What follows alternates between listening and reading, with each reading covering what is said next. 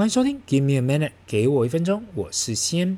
今天在录这集的时候，发现呢，今天是我结婚十三周年，先祝我老婆结婚周年快乐。说真的啊，十三年说长不长，说短不短，每次觉得都还没有做什么的时候，十三年一转眼就过去了。或许这就是人生吧。不管你现在是单身、是交往、新婚还是老夫老妻，好好享受现况，重点是做自己喜欢做的事情，因为那才是真的人生。第四季呢，才刚过三个礼拜，相信大家都感受到市场一直跌跌不休了吧？很多人都在问嘛，到底发生了什么事情？不是说第三季跌过了，第四季会更好吗？怎么第四季才开始不久就一直下去？太多人问这件事情，我已经无感了。如果你是长线投资者啊，不太会在意短时间的修正，特别是如果你还年轻，每一次的重大修正的机会都是你的好机会。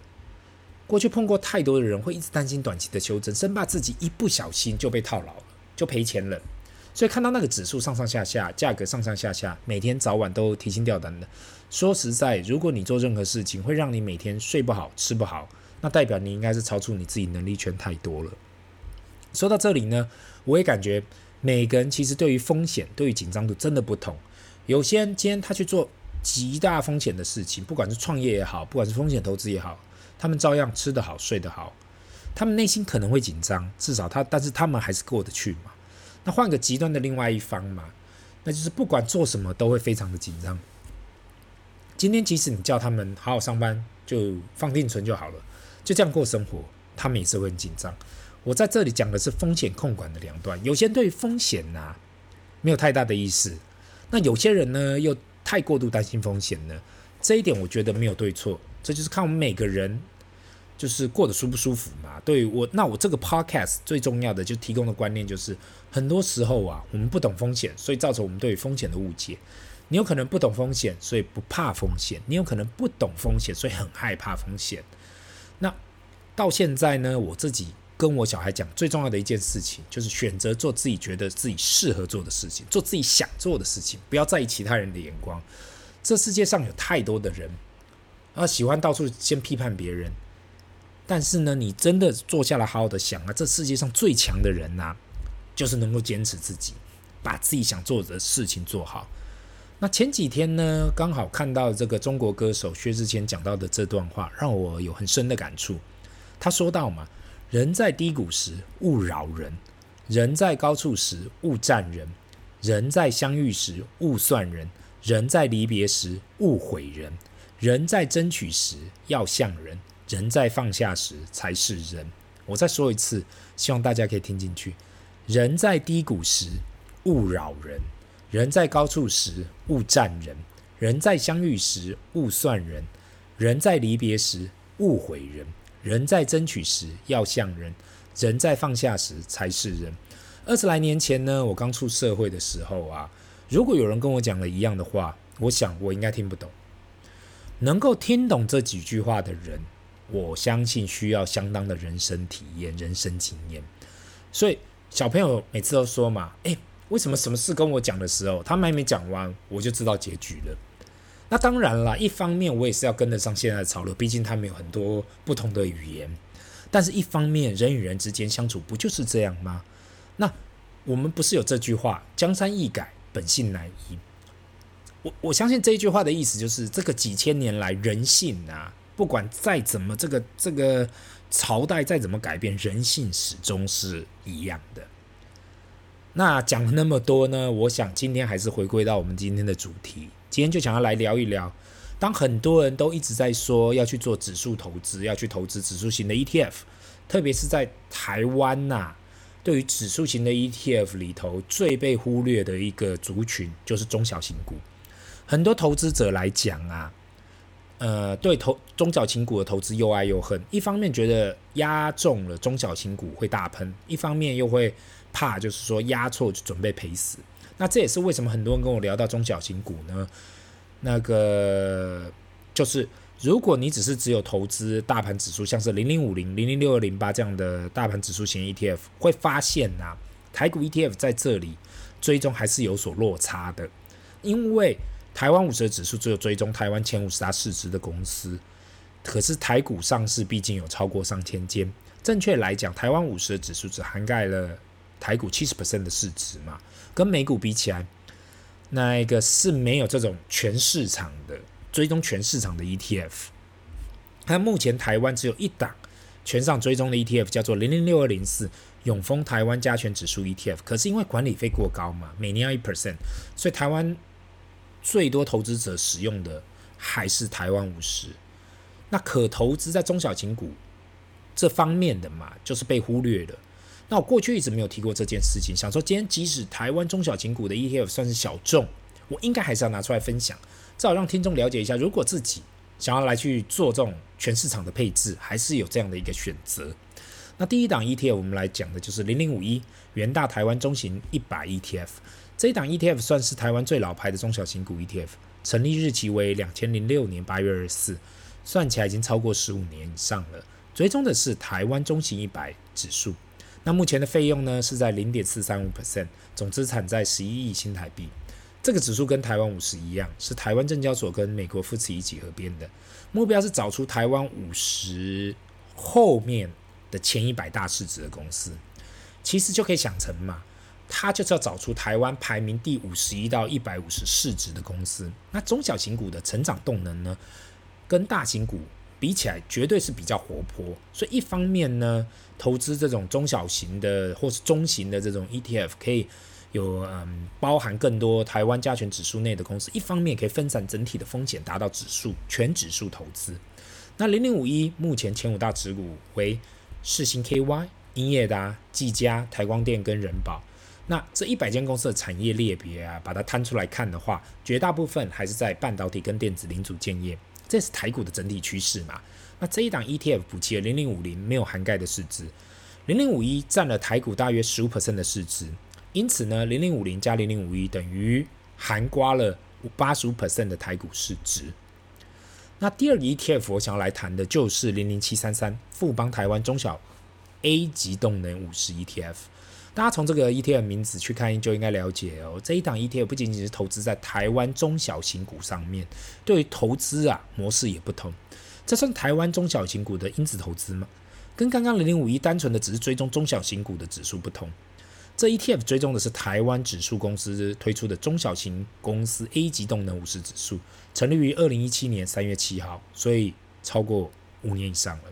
那我要先去提嘛，这 ETF。的管理费是二点一三 percent，以我过去所看过这么多 ETF 来讲，这是非常非常的高的，已经来到了共同基金 mutual fund 的等级。也就是因为这样，我才会想要拿出来分享。目前整体资产在十六亿左右，所以是比零零五亿还要高还要多。那也是为什么这 ETF 会收取那么高的管理费呢？就是在于这个指数的选股的条件呐。这一档 ETF 的成分股有两个筛选方式，一个就是流动性。第二个就是 Alpha 的超额报酬，那筛选的方式就是，首先呢，先剔除掉前五十大市值的公司，就跟零零五一一样，再来呢，就是筛选流动性最高及超额报酬最高的五十档中小型公司，这就是不一样的地方了。你可以说这算是某方面的强势主动选股的指数，因为每一次可换股的时候，如果要把这条件放下去选，肯定会有不同的结果。因此，这档 ETF 今年表现优异，Year to date 现在已经超过了四十 percent。下一次换股的时候，已经公告了，准备换掉四六档股票。那其实这一档 ETF 总共也只有持股五十档，所以一次就换掉九成。所以这个 ETF 比较不属于指数投资，变成是一个中小型主动投资的 ETF。这也是为什么会收那么高的管理费。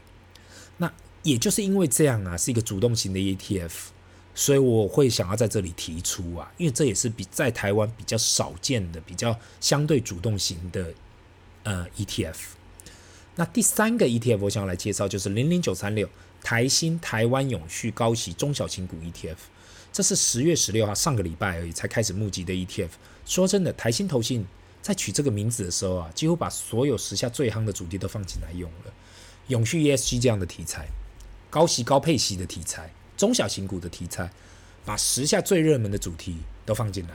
目前设定的管理费为零点四三五 percent，跟元大零零五一一样，配息率也追上目前最夯最夯的月月配。如同我过去提到嘛，在台湾这个市场，能够季配就不要年配，能够月配就不要季配。那现在最热门的 ETF 都是月配，但我开始感觉呢，很快很快在这个市场就要看到每个礼拜都要配了。那首先呢，我们先来看一下这一档 ETF 的选股条件嘛。第一就是市值，先扣除市值前五十大的企业，所以几乎都是比较中小型的。第二，流通性，前三个月成交金额达总额的七十 percent，跟近十二月有十月十个月自由流通达周转率一 percent。第三是永续性，永续评鉴 YBB 以上。四是近两年 RE 正数。第五呢是鼓励指标加权。那看完这些条件呢，白话一点的说法就是，它就是非前五十大市值的企业。另外是要有流通性的，要有永续性的，要赚钱的，要高股利的。那筛选条件就是这样。那要产业分布去看呐、啊，七十三 percent 会是在电子股，二十七 percent 是非电子的。其实就跟台股的配置差不多。前五大持股目前为一巨阳，其实这很特别哦，巨阳，因为聚阳是成衣业的大厂，非电子业。第二起基则是网通大厂，第三中美晶，矽晶圆材料厂，四东阳最大汽车零件维修商，五京元电半导体封测厂。那零零九三六总共会持有三十档股票，所以算是很集中的一档中小型股的 ETF。那更特别的地方啊，是这档 ETF 目前是没有收入平准金的。那过去我也曾经提到过嘛，收入平准金可以让投信业者配息更平均。因为当有很多投资者一次进入一档 ETF 的时候，可是却没有那么多股利。使得会稀释掉，就是每次的配息。那我想这个 ETF 后续的配息状况，只能等到上市后才知道。我只能说它抓到了目前最热门的几个重点：中小型股啊、题材多啊、有序 ESG。那现在大家都在讲这些嘛。那特别是目前市场上的配投资者要的就是配息率。那以上三档的 ETF 呢，其实都有各自特别的地方。虽然说呃投资台湾中小型股，可是却可以看到很大的差异性。以零零五一可以看到，这是算是比较早期的产品，完全就是针对五十一到一百五十名的市值去做排列，所以这是一档可以补强零零五零、零零六二零八的缺。那如果你想要拿到全市场的报酬，中小型股也应该要被纳入考量。那我一直感觉奇怪，就是元大投信啊，身为指数 ETF 的先驱，为何没有想到要推出像是一个台湾三百，可以涵盖台湾加权指数的公司？毕竟台股上千档股票是很难去做全市场追踪的，可是单单追踪前三百大，应该可以已经可以涵盖了超过九十 percent 的加权指数。那零零七三三呢，可以看到是适用比较主动选股的方式来去找到利基的中小型股，可以看到每一次换股都是非常巨大的，如同这一次一次就换掉九成的持股。对这有兴趣的听众啊，可以看到它提供了对于中小型股比较主动的操作方式。那今年也看到这一档 ETF 表现优异嘛？那 Year to Day 为止呢，报酬率已经超过四十 percent 了。零零五一的报酬率也不错，但只有三十 percent。对于五年的报酬率呢，零零七三三有两百四十八 percent，零零五一一百三十八 percent。那虽然零零七三三的管理费用那么的高，超过两 percent，可是却还可以创造高报酬率，真的不简单。或许在台股市场里呀，中小型股真的可以靠管理人主动选股来创造超额报酬。那至于零零九三六呢？因为还未上市，所以还需要时间去检验到底这样的模式可否创造报酬率。三十档的中小型股跟零零五一跟零零七三三相比都是比较集中的，也比较采取高配息的高股息、高配息的方式。那最后我也想要提醒大家，今天这一集以上啊都没有任何投信业者的业配。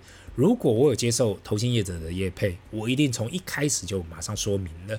那这个的分享只是我对于自己对于台股内的中小型股 ETF 这个这个配置呢，那我觉得大家可以认真的去参考一下，是否可以含纳含纳一小部分啊进入自己目前的投资组合。这只是我自己一小点的看法。那今天的分享就到这里，这里是 Give me a minute，给我一分钟，我们下次见，拜。